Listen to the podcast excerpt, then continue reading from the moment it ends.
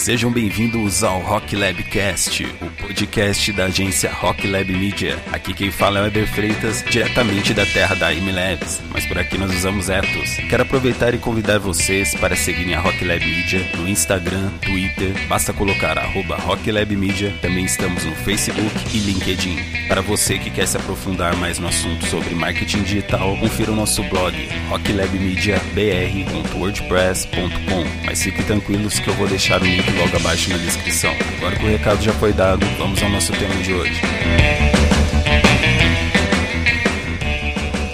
Hoje começamos o primeiro episódio do Rock Lab Cash e não teria melhor tema para começar do que falarmos sobre podcast. O que é? Por que devo acompanhar? Vale a pena criar um? Vou contar um pouco sobre a história até os dias atuais e você me fala depois se acha que vale a pena ou não. Vamos lá. Podcast é a junção das palavras iPod e broadcast, que é a transmissão feita via rádio. O termo surgiu em fevereiro de 2004 por Adam Curry, um empresário e ex-VJ da MTV. Para quem não sabe, VJ é a abreviação de Video Jockey, que é uma pessoa que faz com imagens o que um DJ faz com som. Ele manipula diversos tipos de imagens, buscando transmitir sensações específicas ao público. E os primeiros VJs foram da MTV. Mas, voltando ao assunto principal, ele criou o primeiro agregador de podcast do mundo usando Apple Script, linguagem de script para sistemas operacionais da Apple. Logo após, o programador Dave Winner incluiu o RCS no podcast para distribuir melhor o conteúdo. Já no Brasil, o podcast chegou em outubro de 2004 com Digital Mind, de Danilo Medeiros, que foi o pioneiro. Agora falando sobre as vantagens de consumir um podcast, elas são inúmeras. Afinal, ele não é como um rádio que você perde um programa e não pode mais ouvir aquele episódio em específico. Já no podcast, você tem todos os seus episódios disponíveis para ouvir quando quiser. Você pode separá-los por ordem de postagem e você tem a opção de acelerar o áudio ou deixar mais lento. Mais uma vantagem que deixa o podcast acima de qualquer outro meio é o fato de poder ouvir enquanto você faz outras atividades. Você pode ouvir enquanto caminha, está na academia, no carro, na ida ao trabalho. Você tem inúmeras possibilidades. O podcast também é bem amplo. Afinal, hoje em dia você pode buscar por qualquer assunto, seja um noticiário,